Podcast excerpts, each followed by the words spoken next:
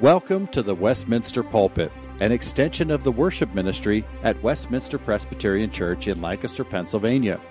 Please contact us for permission before reproducing this message in any format, and may this sermon nurture your life in a meaningful way as we proclaim our Savior. We now join our senior pastor, Dr. Chris Walker. I hope as you think about the words we've just sung, as well as many of the words we've said this morning and heard this morning, there's an intentional theme and focus on the extent of God's goodness and His blessings to us. And that's what I want to be in our mind as we come to God's Word this morning. And as we do, I invite you to open to Mark chapter 14. Now, if you were with us last week, you know that I broke ranks a little bit last week and swapped the order of our passages so that we could look at Jesus instituting the Lord's Supper in preparation for coming to the table last week. But this week, we're returning to the first 11 verses of Mark 14. Now, you might also remember, if you were with us last week, I mentioned that chapter 14 really marks a distinct shift in Mark's narrative. We've heard Jesus announce that he's going to die ever since Mark chapter 8.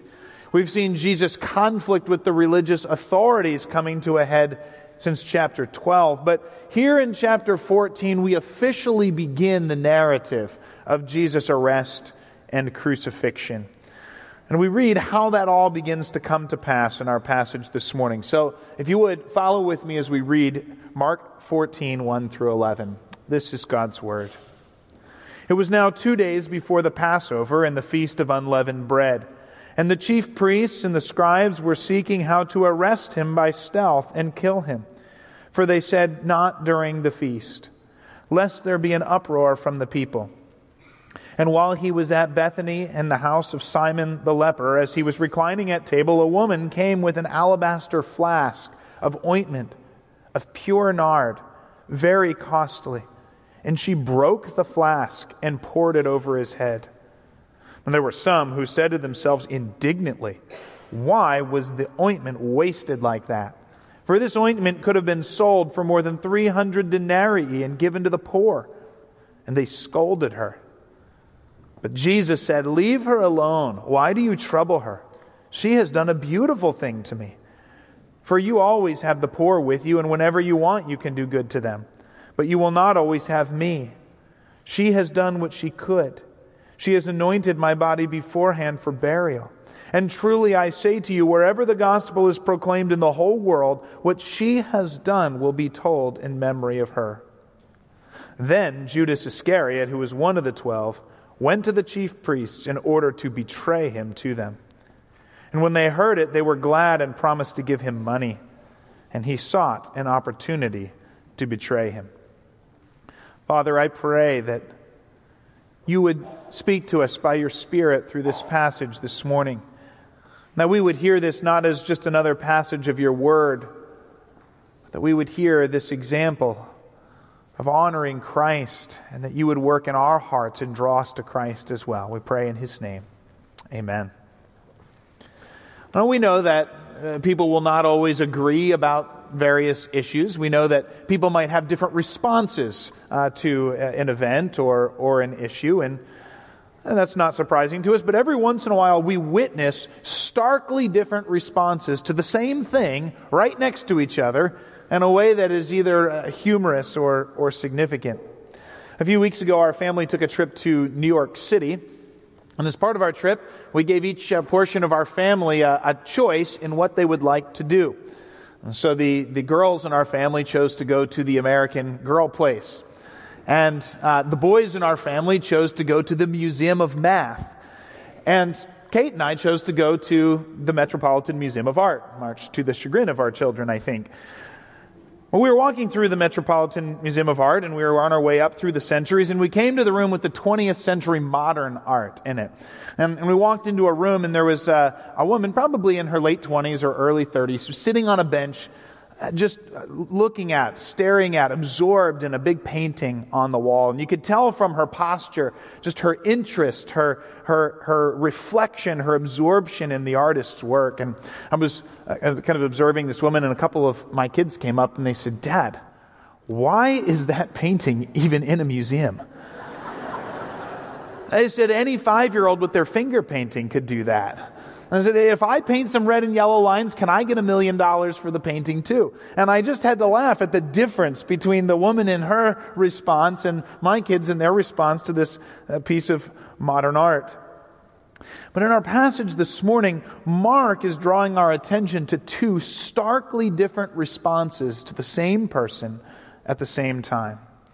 There's little humor in this contrast, but there is tremendous significance. And that's the main point I want us to see this morning from this passage. The stark difference between these two responses to Jesus and the attitude that they each reveal. And so we'll look at each, but we'll start with the response of Judas.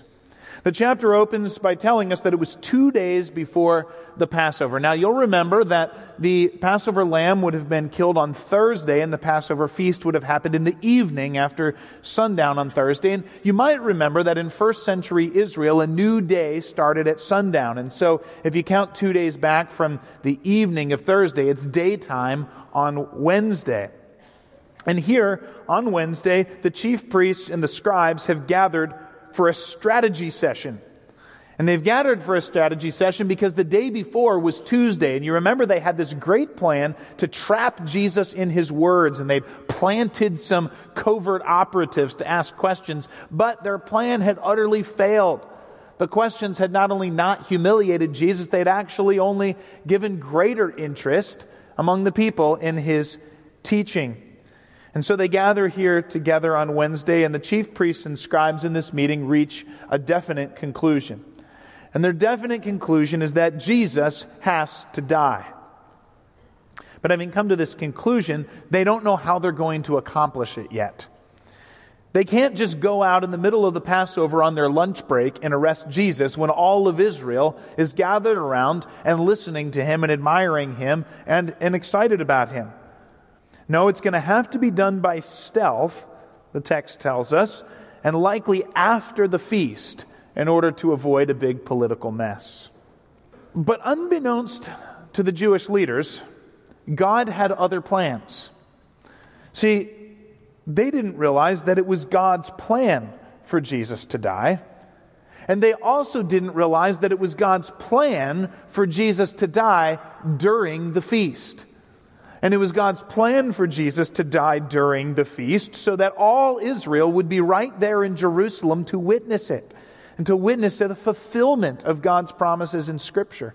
And it was God's plan for, for this to happen during the feast so that Jesus might be killed as the final and perfect Passover lamb, whose blood was shed that God might pass over our sins and covenant with us as his people. And so, in God's plan, just as the chief priests and the scribes are at a standstill in their strategy session, Judas shows up and offers to betray Jesus to them. That was unexpected. It was unexpected for the religious leaders, who certainly would not have expected one of the twelve closest of Jesus' associates to betray him. It was also a shock to the disciples themselves based on their response to Jesus' announcement that one of them would betray him. But this was exactly what the religious leaders needed, and it changed their focus. Because if one of Jesus' 12 disciples would betray him, now they had a way to take him by stealth. Now they had a way to do what they wanted to do without a big political mess. And so they were glad. And it says they quickly came to an agreement with Judas, offering to pay him money. Now, Matthew in his gospel tells us that Judas agreed to betray uh, Jesus for 30 pieces of silver. Now, just as pieces of silver, we're not exactly sure what that piece of silver was, and so there's a large disagreement about how much these 30 pieces of silver were actually worth, but the general consensus is that it was probably a couple of months' wages for a laborer. So it's not a small sum of money in that sense, but it is a pretty paltry sum for which to betray your companion and your teacher to death. Of course, whatever the silver coins were worth, there's no doubt that 30 pieces of silver perfectly fulfills God's promises in Scripture.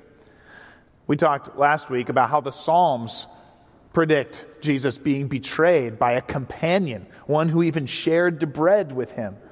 But you might also think of Zechariah chapter 11, where Zechariah was told to act prophetically and to become a shepherd over a flock doomed to slaughter. But the flock doomed to slaughter detested him and rejected him as their shepherd. And they paid him off to leave them alone. And the amount that they paid him off, the value they put on his shepherding, was 30 pieces of silver. And so again, we see these passages in the Old Testament which come to fulfillment in Jesus' life. But here we have Judas with the money jingling in his pocket, agreeing to betray him and looking for an opportunity. And that's the first unexpected response to Jesus.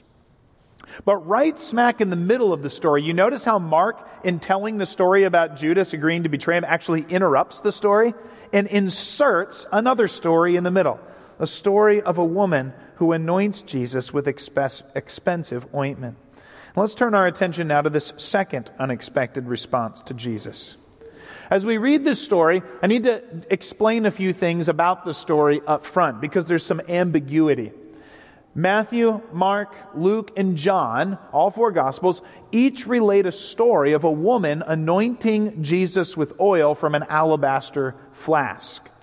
It's clear that Matthew and Mark are sharing the same story, but there are some different details in Luke and John. And so the question is are there different events that the Gospels are narrating, or are they giving different perspectives on the same event?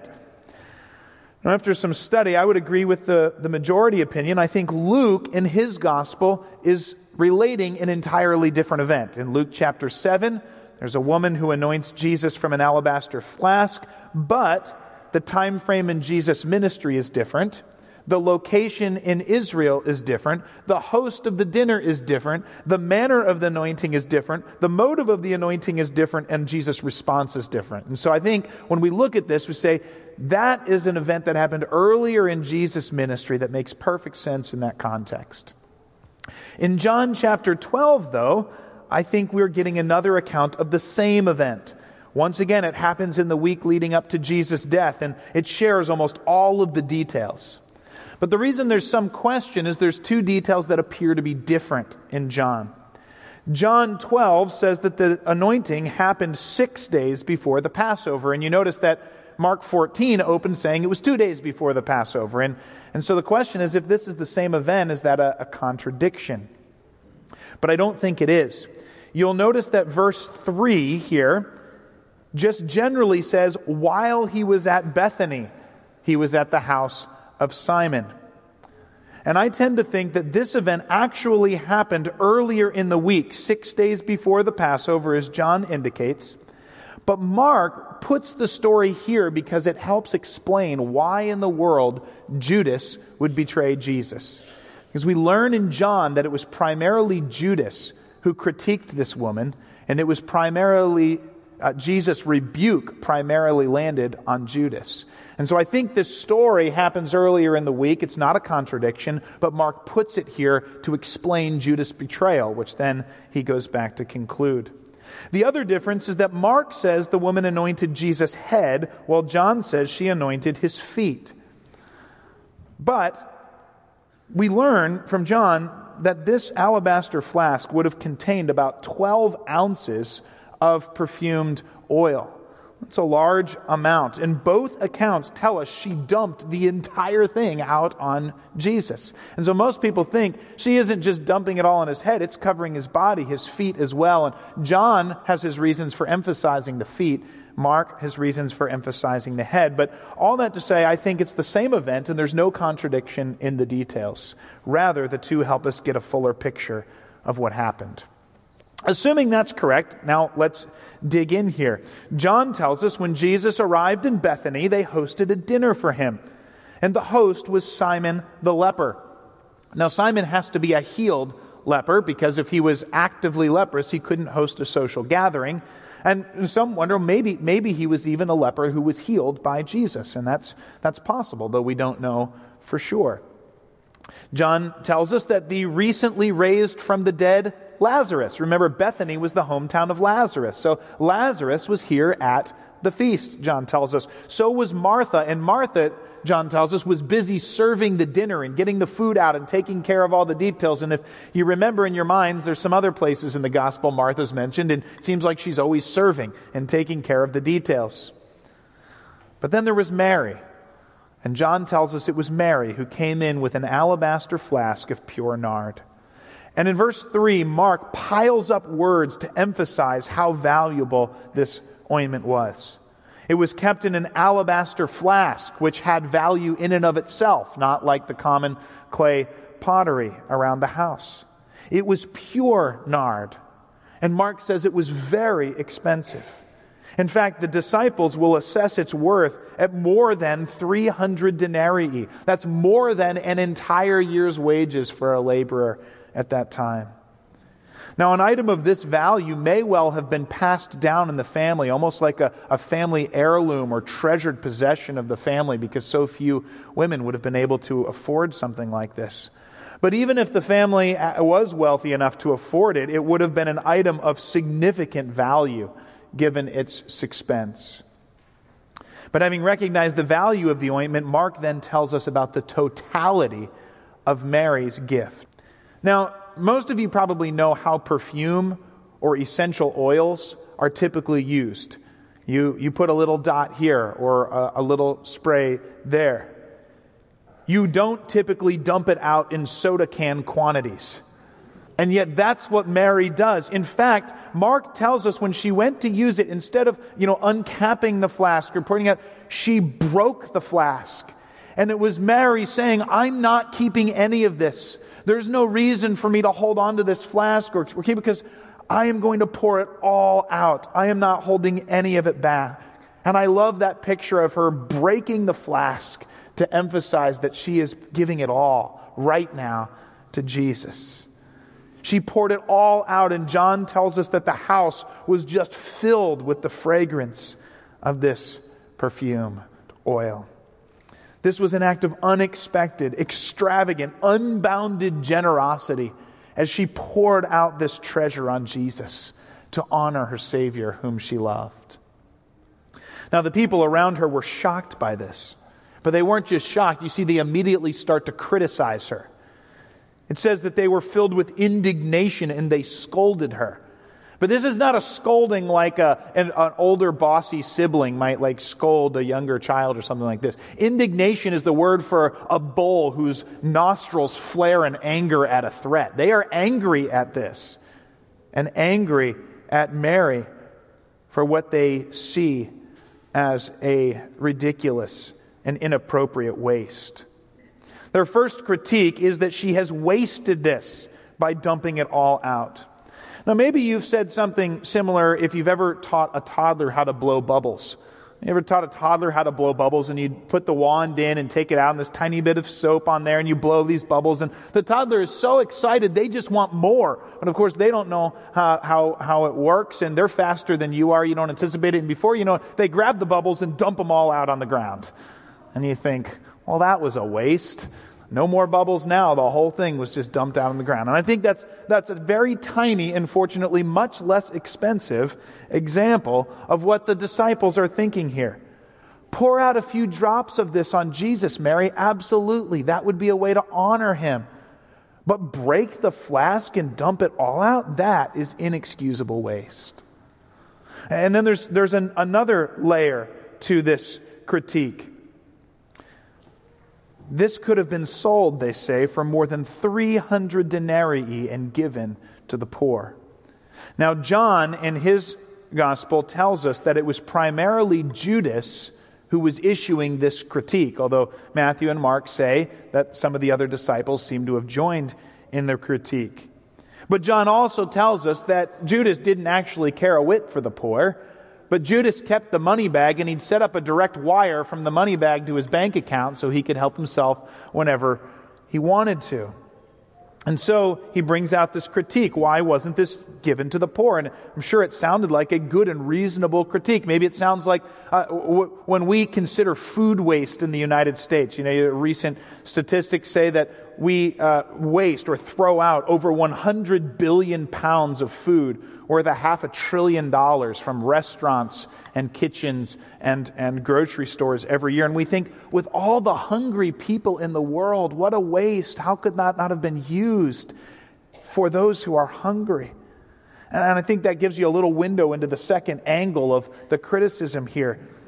Mary, if you've really decided you don't want to hold on to this perfume, don't just dump it all out on the ground.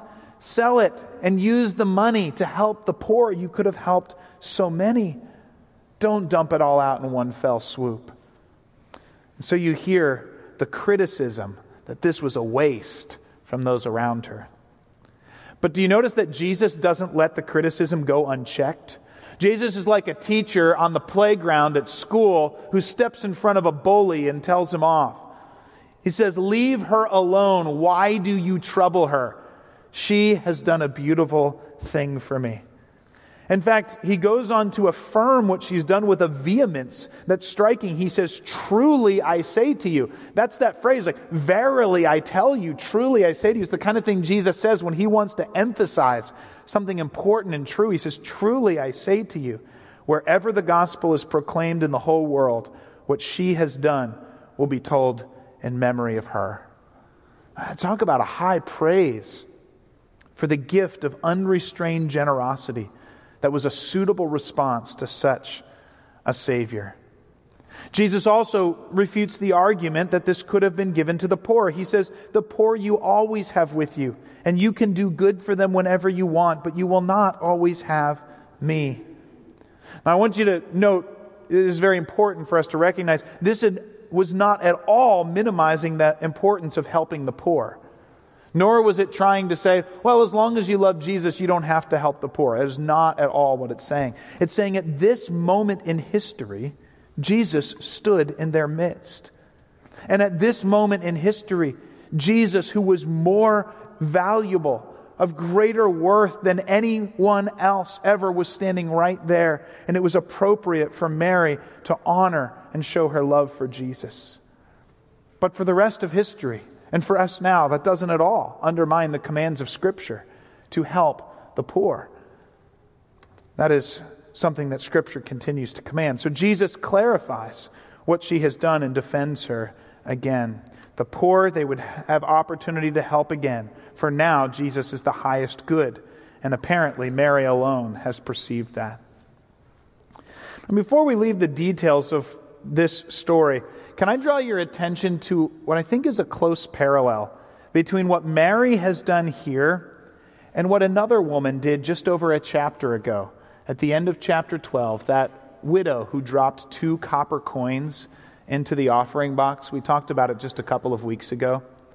On the surface, it's hard to imagine a greater difference between these two gifts.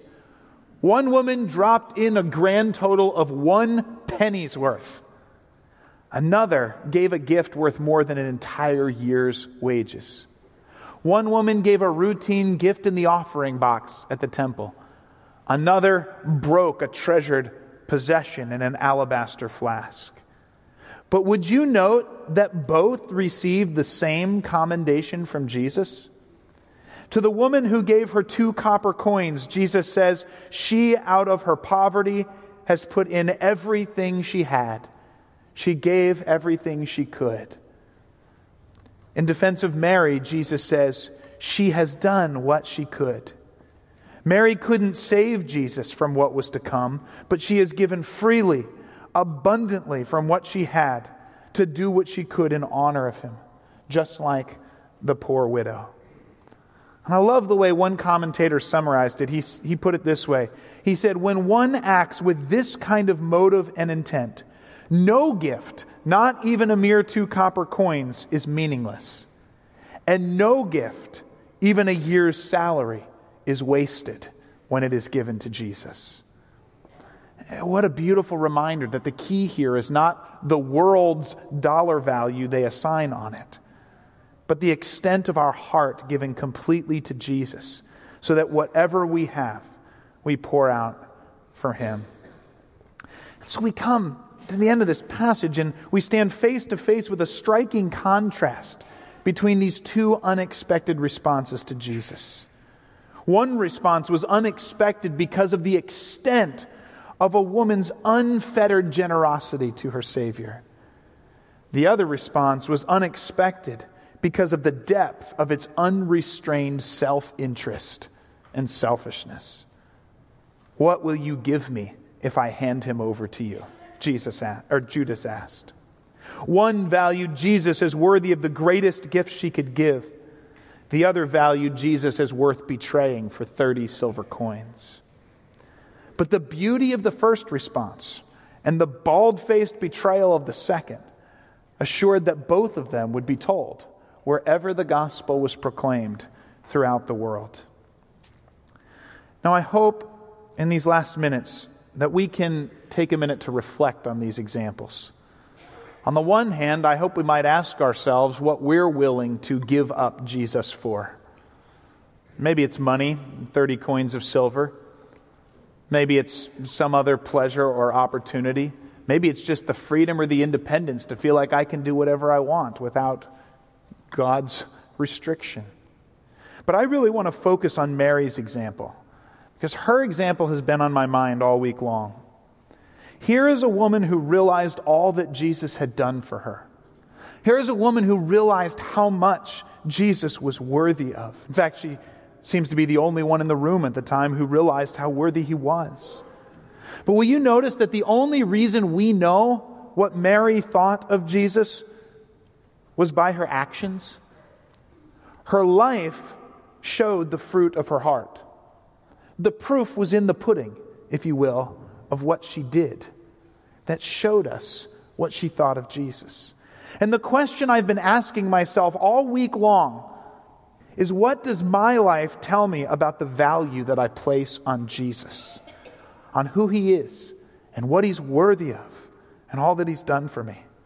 How highly do my thoughts and my actions indicate that I value Jesus compared to other things in life?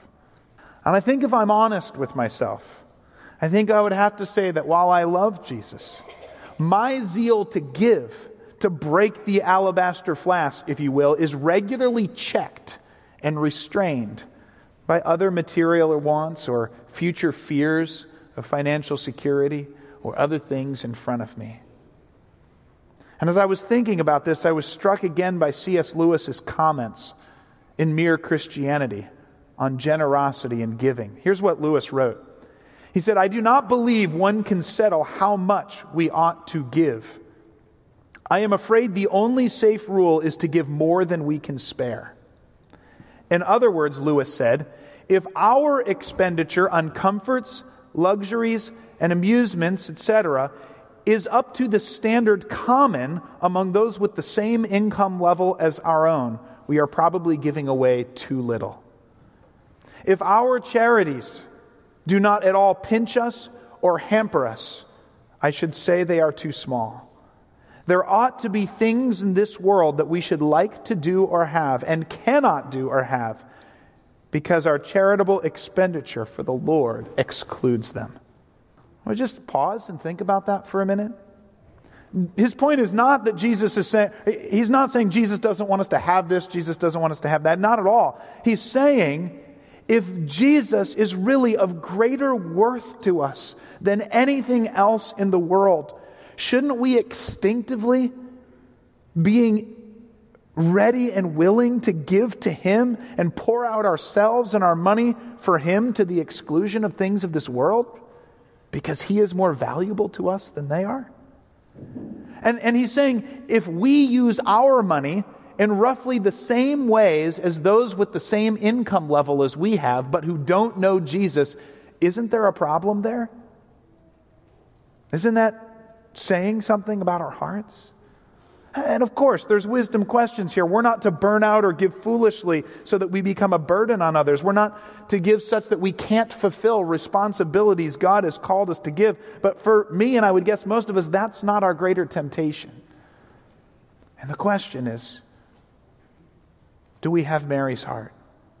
And as I was thinking about that, I was struck also by J.C. Ryle's challenge. He wrote this A cold heart makes a slow hand A cold heart makes a slow hand.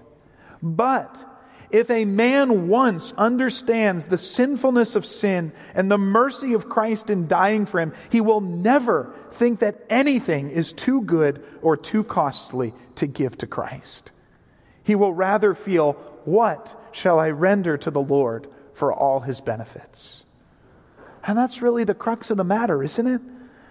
That, that my sin is a serious offense to the holiness and the majesty of God and that I am destined for eternity to be separated from Him and from everything that is good and beautiful, a recipient of His just punishment for my sin against Him because I wanted to live for myself rather than in submission to Him.